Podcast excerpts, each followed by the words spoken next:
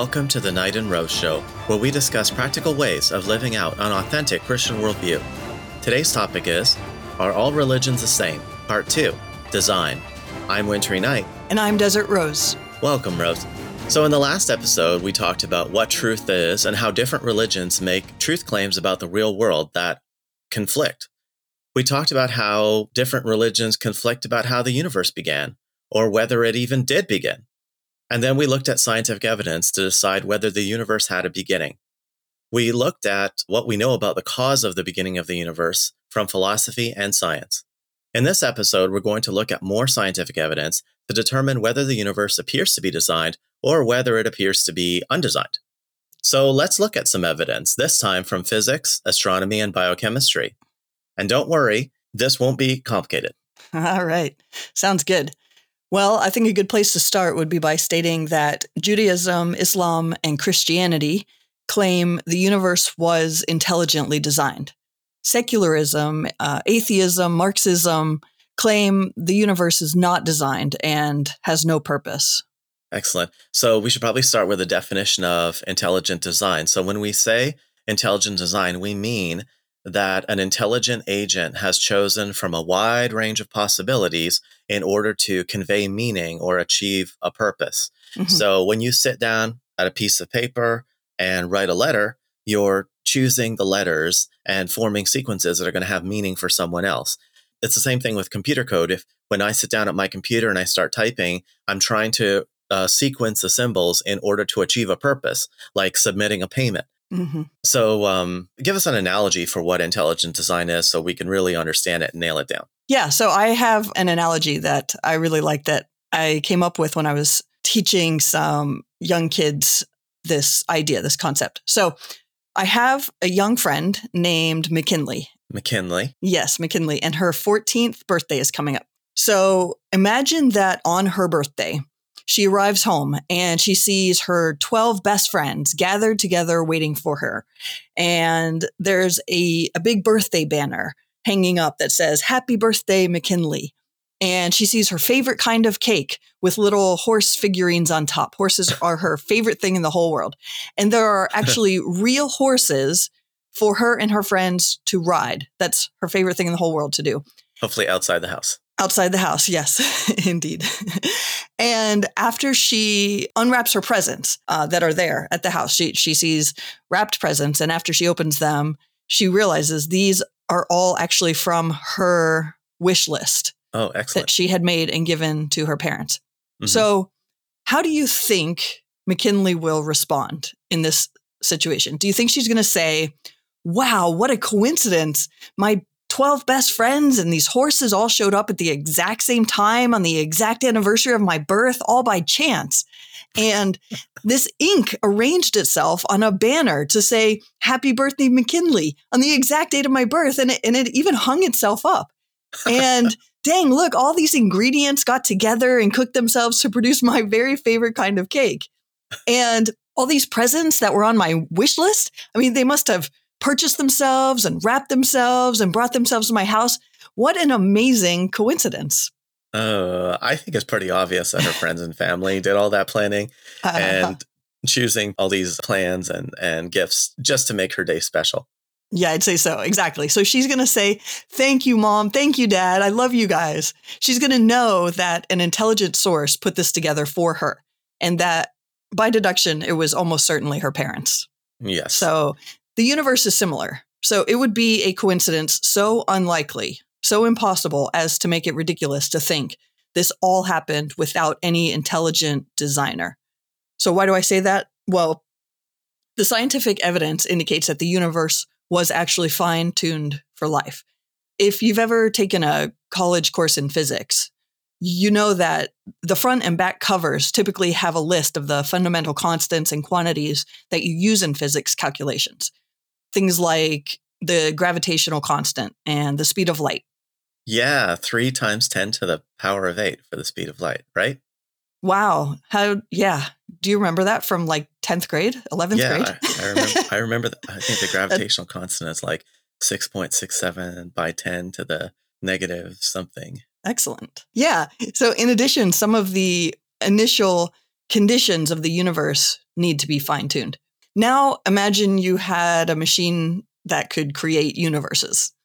And for each of those constants, conditions, and quantities, there was a dial that you could set the values at. Oh, wow. Like an oven, but it has more dials than just temperature. Yes. yeah. Instead of baking cakes, it bakes universes. Right. So if you change any of those values to be very far outside where they currently are set in our universe, and then you push the generate universe button, then your new generated universe is not going to support complex life of any kind. Um, it's not just going to not support life like ours, but it's not going to support any complex embodied life. Okay, interesting. So, in other words, it appears like someone extremely intelligent carefully set the dials of the universe, so to speak, to make life possible. Mm-hmm. Yeah. All right. I, I knew we were going to be talking about this. So, I, I went looking for quotations that would explain the fine tuning. Nice. From a scientist point of view. So, one of our favorite people on this is Dr. Luke Barnes. Yes. He's an Australian cosmologist. He has impeccable credentials and he writes books about all the things that Christians care about the origin of the universe and the fine tuning. But he publishes them with Cambridge University Press. So this is the best nice. possible guy. He, he, even does dialogues and, and lectures. A really nice guy. So he writes this. He goes, A universe that has just small tweaks in the fundamental constants might not have any of the chemical bonds that give us molecules. So say farewell to DNA and also to rocks, water, and planets. Other tweaks could make the formation of stars or even atoms impossible. And with some values for the physical constants, the universe would have flickered out of existence in a fraction of a second. That the constants are all arranged in what is, mathematically speaking, the very improbable combination that makes our grand, complex, life bearing universe possible is what physicists mean when they talk about the fine tuning of the universe for life. Excellent. Yeah. So I think it's really important to uh, point this out because the first move that atheists make when you tell them about the fine tuning is to say, well, if the constants had been different, then complex life would still exist, but it would just look different. Yeah, like it would look like Star Trek, right? You'd have Vulcans with pointy ears, or maybe some aliens with green skin. Yes, and those uh, ridges on their foreheads. On Mr. Worf's forehead. Yeah, or maybe some antlers. I don't know. right, but that's not what happened. You can't make life of any imaginable kind at all if you don't have a universe, stars, planets, water, etc. There are so many constants that have to be set at specific measurements that it just isn't reasonable to conclude that all the dials ended up there by chance. Yeah, that makes sense. Okay, so we have examples, and uh, these are examples that we're hoping that people will listen to and memorize so that they can use them in conversations. Now, there's a lot of examples of fine tuning, but we're choosing some that you might be able to track with us from chemistry class if you took chemistry in high school. But even if you don't, you'll still be able to, I think, figure it out. Mm-hmm. Um, so, my favorite example when talking about this argument is the strong nuclear force. Okay. Yes. So that's the force inside the nucleus that keeps the nucleus, uh, all the parts of the nucleus together. Mm-hmm. And so I like this one because when I heard it presented, uh, it was presented by our favorite particle physicist, Dr. Michael Strauss. I actually hosted this guy at a company I was working for a long time ago. Mm-hmm. Uh, yeah. And uh, he has a hilarious way of presenting the fine tuning of the strong nuclear force. So uh, I know you've seen his lecture. So why don't you tell us how it goes? Okay, yeah. So, like you said, this, the strong nuclear force is the force that holds together the nucleus of an atom. The precise strength of this force allows for the formation of all the elements on Earth. So, if you think of the the um, periodic table of elements, um, mm-hmm. it allows for the formation of all of those uh, wow. uh, elements. If you were to make the strong nuclear force just two percent stronger, while all the other constants stayed the same, you'd have a lot more elements in the periodic table, but there would be two problems. First, these elements would be radioactive and life destroying. Okay, so that's bad. Mm-hmm. and we'd have very little hydrogen in the universe. Hydrogen? Who needs hydrogen?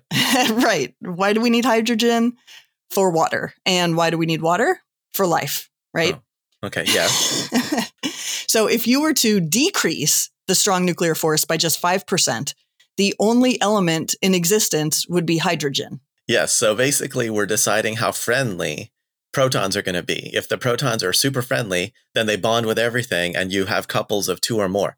But if they're not friendly at all, then they just stay as singles. It's like protons going their own way. right, okay. exactly.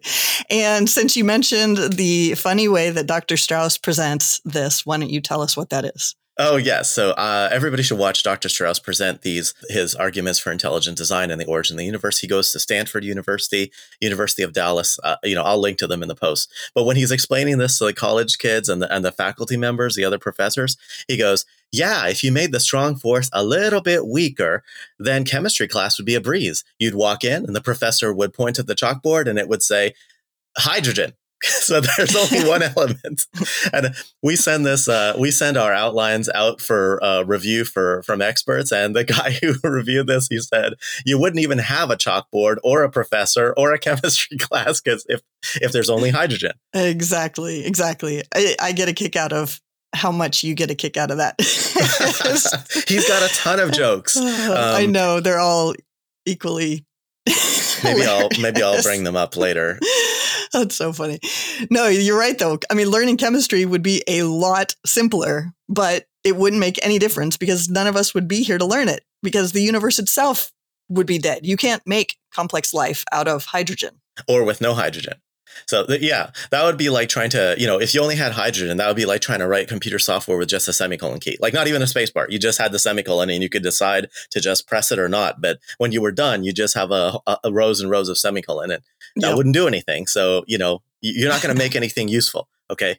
Right. So anyway, it's not just the constants that need to be fine tuned. It's actually even the ratios between the constants need to be fine tuned. So for right. our second example, this is related to the strong force, but the strong force actually has to be in the right ratio with another force called the electromagnetic force. I'm sure everybody remembers that there, there are four forces, and strong force and electromagnetic force are two of them, and then the weak force and gravity. People might not realize this, but in the early universe, it was all hydrogen. And in the uh, earliest part of the universe, that's when they that's when there was uh, the formation of heavier elements with like more protons and neutrons in the nucleus. So we start out with hydrogen and then there's fusion that goes on and you come out with things like helium. But also carbon and oxygen are uh, formed maybe a little bit later inside of stars. So people might have heard that there's nuclear fusion going on in stars. And that's where we're getting all these heavy elements like carbon and oxygen. So mm-hmm. we want carbon and oxygen in order to make life. So why don't you tell us why, uh, uh, what carbon and oxygen are, are useful for when we're talking about complex life? Sure. So carbon serves as the universal connector for organic life. Carbon forms bonds that are stable, but not too stable, mm-hmm. which allows compounds to be assembled and disassembled. So right. carbon is kind of like the the power bar of life chemistry. you can plug it, pl- you can plug and unplug different things. Yeah, or like the motherboard inside a computer. You can unplug the memory and put in more memory, or you can change your video card. I end up doing that every three yes. years or so. Right, exactly. And then oxygen is a component of water, the necessary universal solvent where life chemistry can occur. Okay. So we want lots of carbon and we and lots of oxygen. Right. And the production of carbon and oxygen is only possible because there is fine tuning of the mass energy levels in the collisions between these lighter elements. So we're kind of dealing in quantum physics here, but you could imagine taking light elements like uh, hydrogen and helium and uh, squishing them together, smashing them together. And if things are just right and the resonance levels of these collisions are just what they need to be, then you're going to get an equal amount or uh, almost equal amounts of carbon and oxygen. So, you know, this is what we need. And so we have to have fine tuning here in order to get these heavier elements. Mm-hmm. Yeah. So this is called nucleosynthesis. Nucleosynthesis is when heavier elements are made from lighter elements. Mm-hmm. And if this fusion is occurring within stars, then it's called stellar nucleosynthesis. Stellar nucleosynthesis. Yes. Excellent. So I have another scientist I really like. I think I've talked about him before. His name is Dr. Walter Bradley. Yes. And uh, yes, so uh, he goes around the country as well as being uh, like uh, uh, I think he's in semi-retirement now, but he spent like 24 years at Texas A&M and at the University of Texas. He's like an expert in material science. So chemistry and even origin of life chemistry. He, he's, he's co-written a book on origin of life. He explains this nucleosynthesis and the fine tuning of the mass energy level so that there will be resonance that produces carbon and oxygen. So I'm going to quote from him.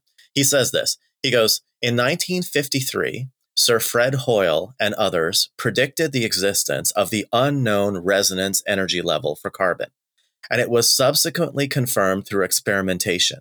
In 1982, Hoyle offered a very insightful summary of the significance he attached to his remarkable predictions.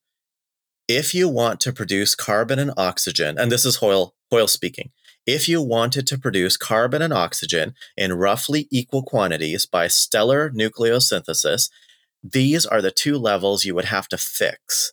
And your fixing would have to be just where these levels are actually found to be. Another put up job, he asks. Following the above argument, I am inclined to think so. A hmm. common sense interpretation of the facts suggests that a super intellect has monkeyed with physics yep. as well as the chemistry and biology, and that there are no blind forces worth speaking about in nature. Yeah, it's interesting to note that in the 1950s, Hoyle was an opponent of the fine tuning evidence. Hoyle was not a believer in God, and he thought that any universe would support life because that's what atheists wanted to be true. Right. But by the 1980s, he had to admit that evidence of fine tuning was real and that, like you said in the quote you just read, a super intellect monkeyed with physics. So this is real science, making a prediction, doing the experiment, and then finding that the observations match the prediction or don't match the prediction and letting it lead you to uh, conclude what is true, what yeah. what aligns with reality. Yeah, I really like it when these guys like Fred Hoyle and Antony Flew say, "Hey, you know, we are completely against God, and we predict that the world will, eh, you know, uh, Hoyle was the inventor of the steady state model. He wanted to get away from a beginning in the universe. Yep. So this was not a guy who was friendly to us at all. But he makes a prediction that the resonance level that uh, is going to be fine tuned, and then he discover, and then it gets discovered 30 years later. And he he's like, yeah, maybe there is fine tuning, you know. Mm-hmm. So a lot of scientists were initially skeptical of the of the fine tuning. Yeah, and, and, I think that's because, early, like in the 1950s, you know, people were like Hoyle. They were like, I don't want this to be true, and I don't think it is true. But in the in the 1950s, we didn't have very many examples of fine tuning.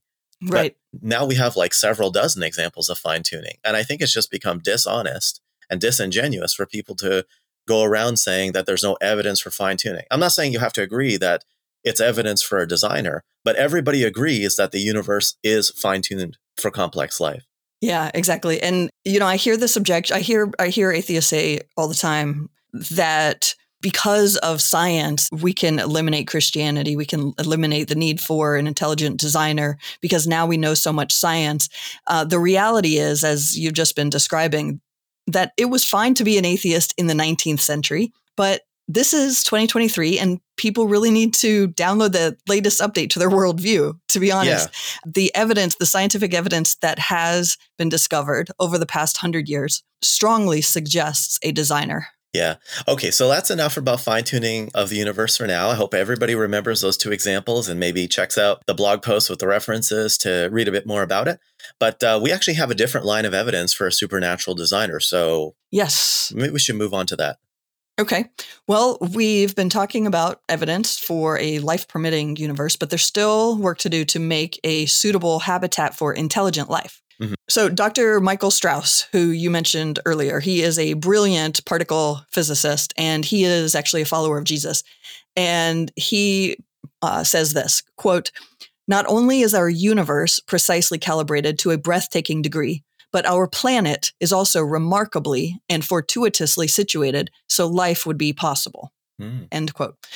To have a planet then like Earth where intelligent life exists, many precise factors must be in place. And here are just a few examples. Okay, we need, first of all, we need the right kind of galaxy. There are three types of galaxies there's elliptical, spiral, and irregular. But life can only occur in a spiral galaxy, like our Milky Way galaxy. It's the only kind of galaxy that produces the right heavy elements. Okay, we also need the right location in the galaxy. If a planet is too close to the center, then there's too much radiation, not to mention black holes. But if a planet is too far from the center, then it doesn't have the oxygen and the carbon needed for life. Yeah, and other elements too. If you study Mm-hmm. this uh, argument, you may hear people talking about the galactic habitable zone. Mhm. And what that is is you're right. A spiral galaxy is the one that that has a potential to support life, and it's kind of set up like a pinwheel or like a. If you guys are ninjas, you know you'll know about ninja throwing stars. It's, Yes. it's it's uh if you've seen Teenage Mutant Ninja Turtles. So basically, the place where life can exist is between the bars of the spiral galaxy, because there they can pick up the heavy elements that they need to form massive stars and planets, but they're far enough away from the arms that they don't get the harmful radiation. hmm Right. Yeah. We, we also need the right blocker planets close by.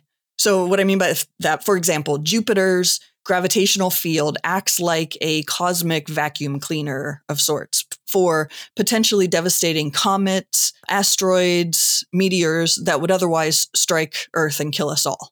Yeah. And along those lines about getting protection from solar system predators, uh, the Earth also has a magnetic field that protects us from the solar wind, which is like a, a kind of, they call it a wind, but it's really like a flow of particles coming out of the sun. The solar wind has charged particles that would strip away the ozone layer that protects the Earth from harmful ultraviolet radiation. So we Mhm. need that magnetic field, and not every planet has it. It's it, it kind of takes some work to get one. Yeah, we also need the right kind of star. Our sun is a class G star because of its surface temperatures, and it's a bachelor star, which is needed for stable planetary orbits. And without a stable orbit, a planet's temperatures could swing from one life destroying extreme to the other. Yeah, this is a circumstellar habitable zone. Uh, it's another habitable zone. It's important for the planet to be the right distance from the star. If we're too close, then all of our liquid water is going to evaporate. hmm And if we're too far away, then all of our liquid water is going to freeze. So you need to be the right distance from the star in order to have liquid water at the surface to sustain life. hmm Yeah, it's kind of like uh, camping. You don't want to be too close or too far from the campfire, right? Yeah, otherwise you're going to freeze or get burned. yeah. All right, let's let's go on. So that's good. That's the that's the solar system uh, and the star. So let's go on to the the planet. Is there any fine tuning we need to have there? There is, yes. We need the right rotation rate. If a planet rotates too slowly, then temperature differences will be too great between night and day. But if it rotates too fast, then atmospheric wind velocities will be too great.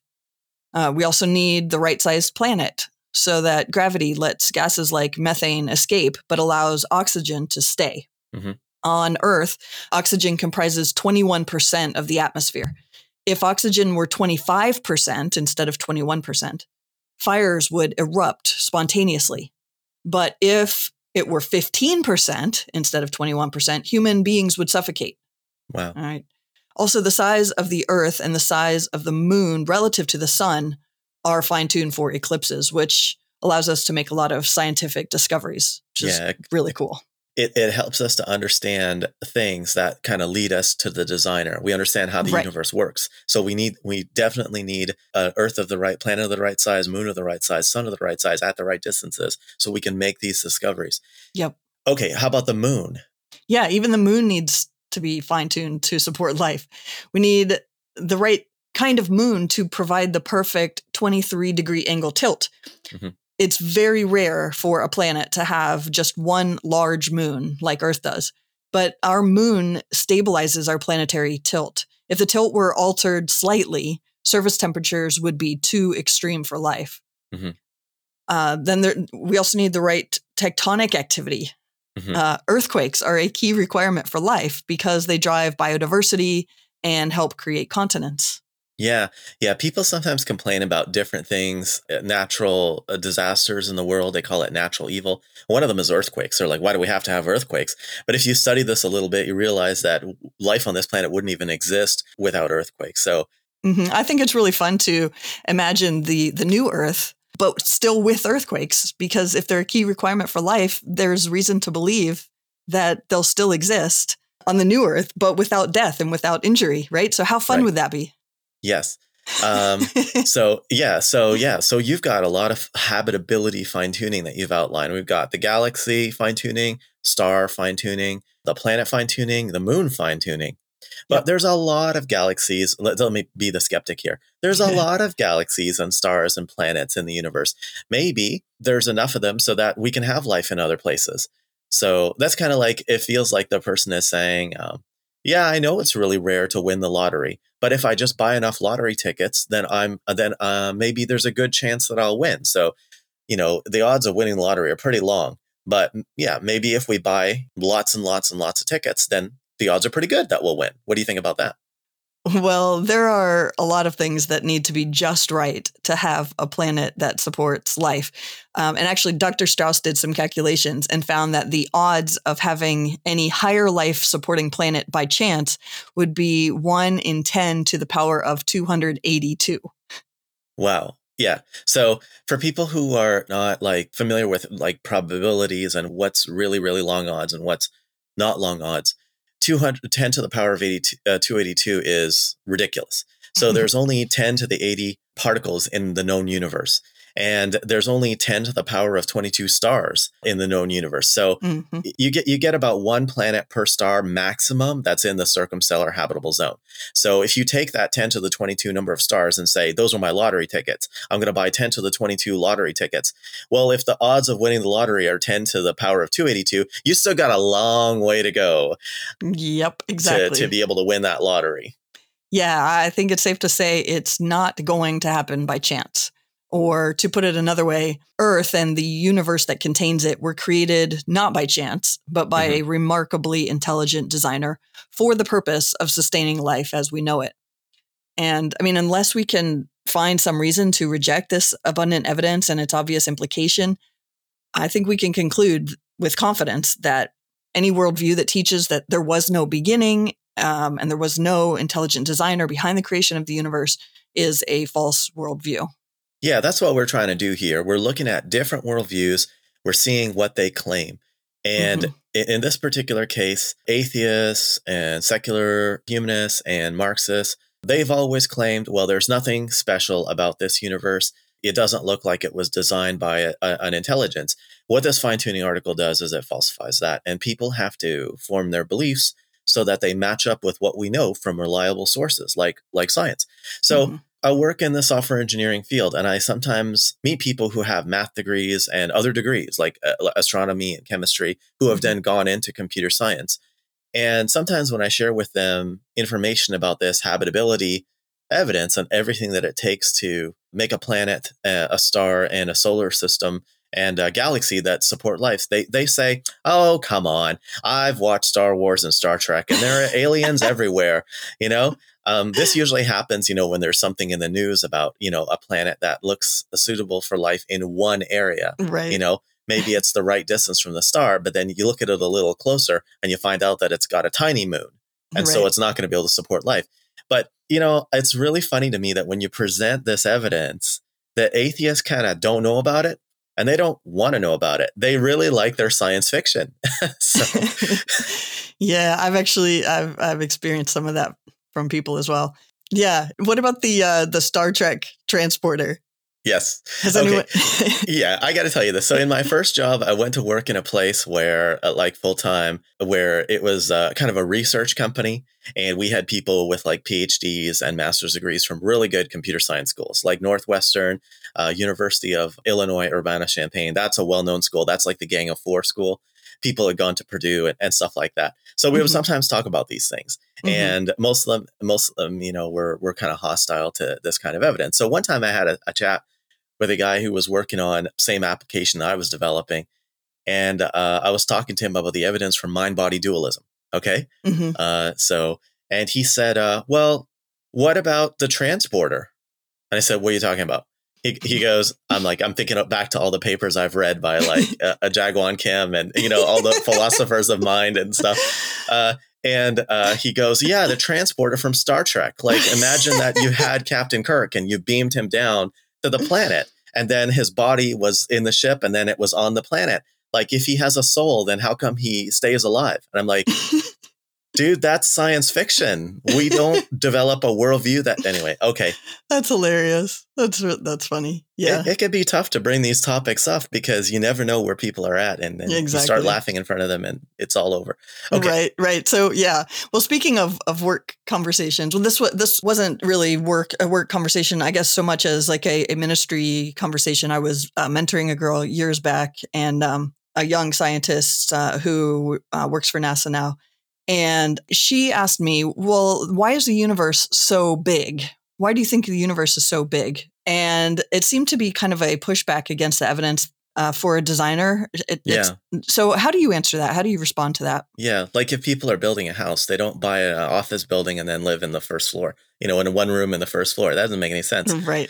Um, so, yeah. Uh, what I would say is, like, if you wanted a tiny little universe that's just like just outside of Earth, you know, really, really small, Mm-hmm. What happens if you try to make the universe very small or even not expanding is that the force of gravity leads the universe to collapse. So, in order for it to be a stable universe that's going to support stars and planets, you have to have an expanding universe. Mm-hmm. And that's exactly what we have.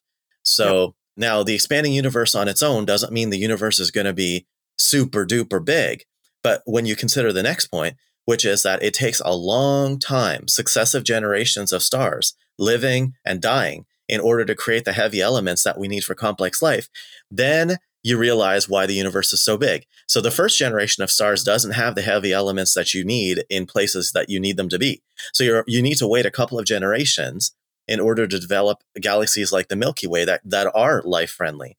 And while you're waiting for those generations of stars to appear, the universe is expanding. Mm-hmm. So then you appear God's done all this work for you to make this wonderful house for you. And you're like, why is it so big? You know, it has to be this big. Okay. Right, right. Excellent. All right, great. Well, what about silicon based life? Yeah. So some people, once they realize the trouble that you need to create carbon, uh, they go, well, let me just kind of get out of this fine tuning to create carbon and oxygen. Uh, maybe life could be formed out of silicon. And that's that's not crazy because silicon kind of does work a little bit the way that carbon works in that it's like the hub that you plug other things into in all the all the different uh, sugars and um, and proteins and molecules. Mm-hmm. But the problem is silicon isn't as good as carbon for this. So the molecules that you can form with silicon are too unstable. Mm-hmm. And the second thing is suppose you did make a life form out of silicon that life form would have to breathe. Okay. And breathing in a carbon based life form produces carbon dioxide gas. And it's pretty easy to expel gas, you know, from your nose or from your mouth. But if you're trying to make silicon based life, then the product of breathing is silicon dioxide or SiO2. And that's a solid. So mm-hmm. I don't want to go into too many details, but you have to get that solid out of you somehow. it's not nearly as easy as breathing out CO2 or carbon mm-hmm. dioxide gas.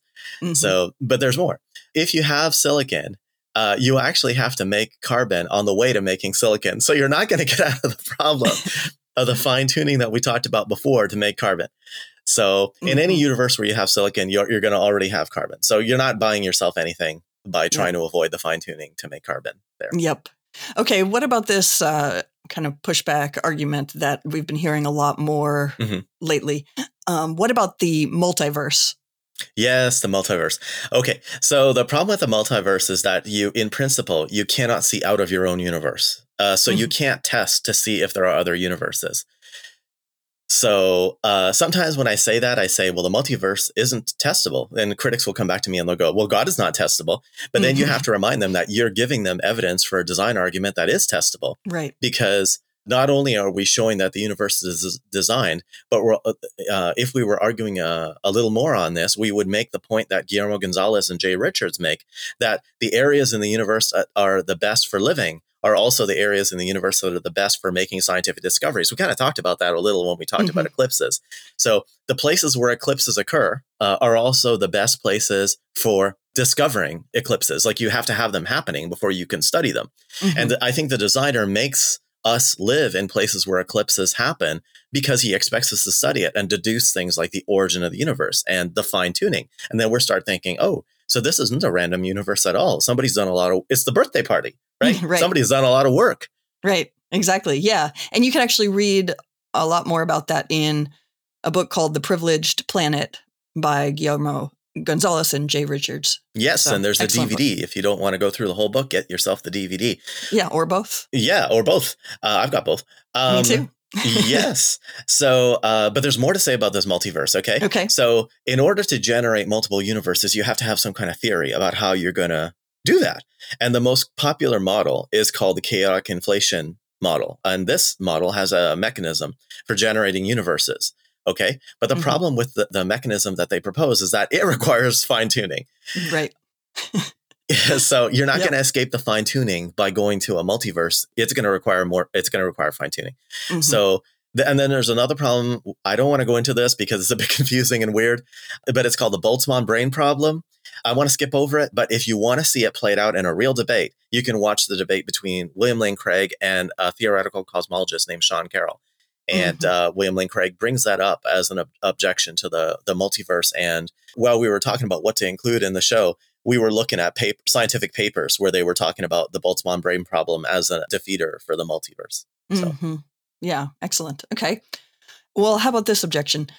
Why say the universe is designed for life when so much of the universe is inhospitable to life? Yeah, we kind of already talked about why is the universe so big, but like Right. why is the areas outside of of our planet so inhospitable? So the first thing I thought of when I, I thought of this is I'm actually working on a on a web application right now uh, in my job. So I'm kind of doing the part that you can see in your web browser, and then I talk to the back end for things like database work or or payments or things like that.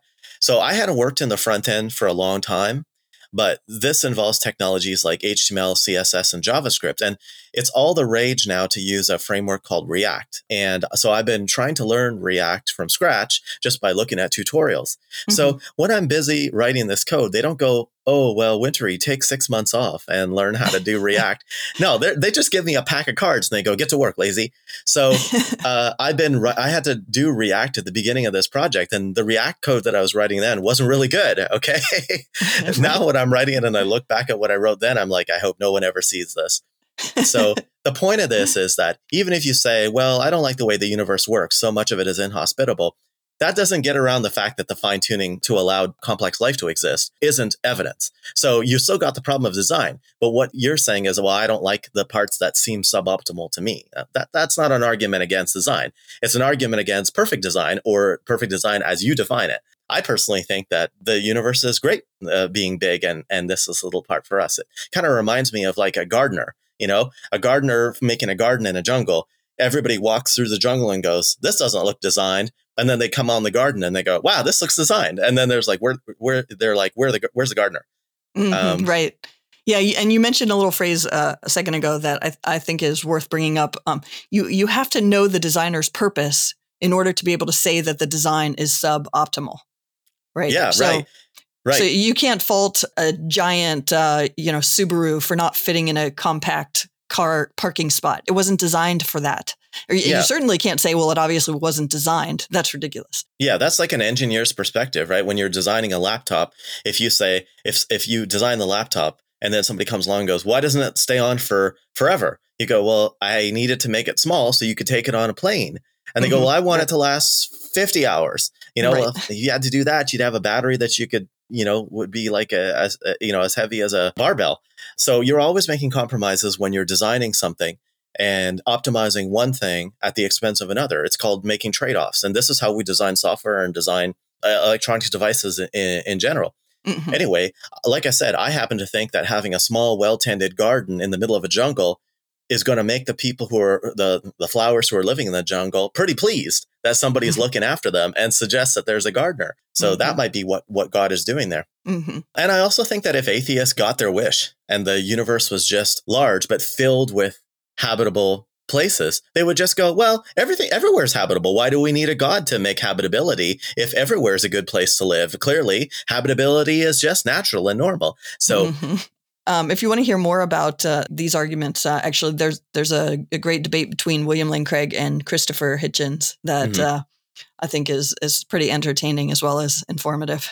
Yeah. Okay, so let's move on. So, I wanted to ask you a question about this birthday party example that you had. So, Okay. suppose it was your birthday party and everybody did all this work for you, you know, like balloons and big banner and gifts you like and your favorite activity. So, you know, suppose that was what your birthday was like. And then at the end of your birthday, you just told everybody, oh, nobody planned this. This was all just a big coincidence. Like, why do you think somebody would say something like that after other people did all this work to make their birthday special? That's a great question. I think that uh, one reason might be ingratitude, not wanting to be um, obligated to anybody, not wanting to ha- to thank anyone or to acknowledge that someone else did something for you. Mm-hmm. But it's a terrible thing to want to refuse to acknowledge someone's design work in order to avoid you know being thankful or, or being obligated to them i mean but i think that's why atheists who who deny the scientific evidence for fine tuning do it they want to preserve their autonomy from god they want to chase after happiness with the life god has given them all the good things god has given them in the mm-hmm. world god has given them but without having to ask the big questions about science and meaning and purpose it's certainly without having to live the you know the way he he says is best. Uh, I think um, they're scared of being in a relationship with God and having to respect the different personality and values of another person. That yeah. person being God.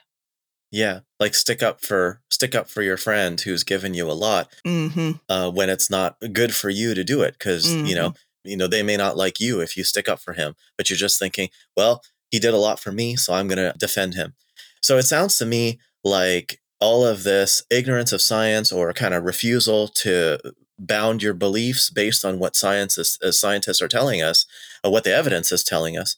It sounds like it's like being ignorant on purpose. You're trying to keep the God who was there and who was not silent at a distance. Mm-hmm. Yes, very convenient. Yeah. yeah, I think everyone should read Romans 1. And I think it gives us a lot of insight as to what's really going on here. Mm. Atheists aren't just good people who are totally open to the evidence for God.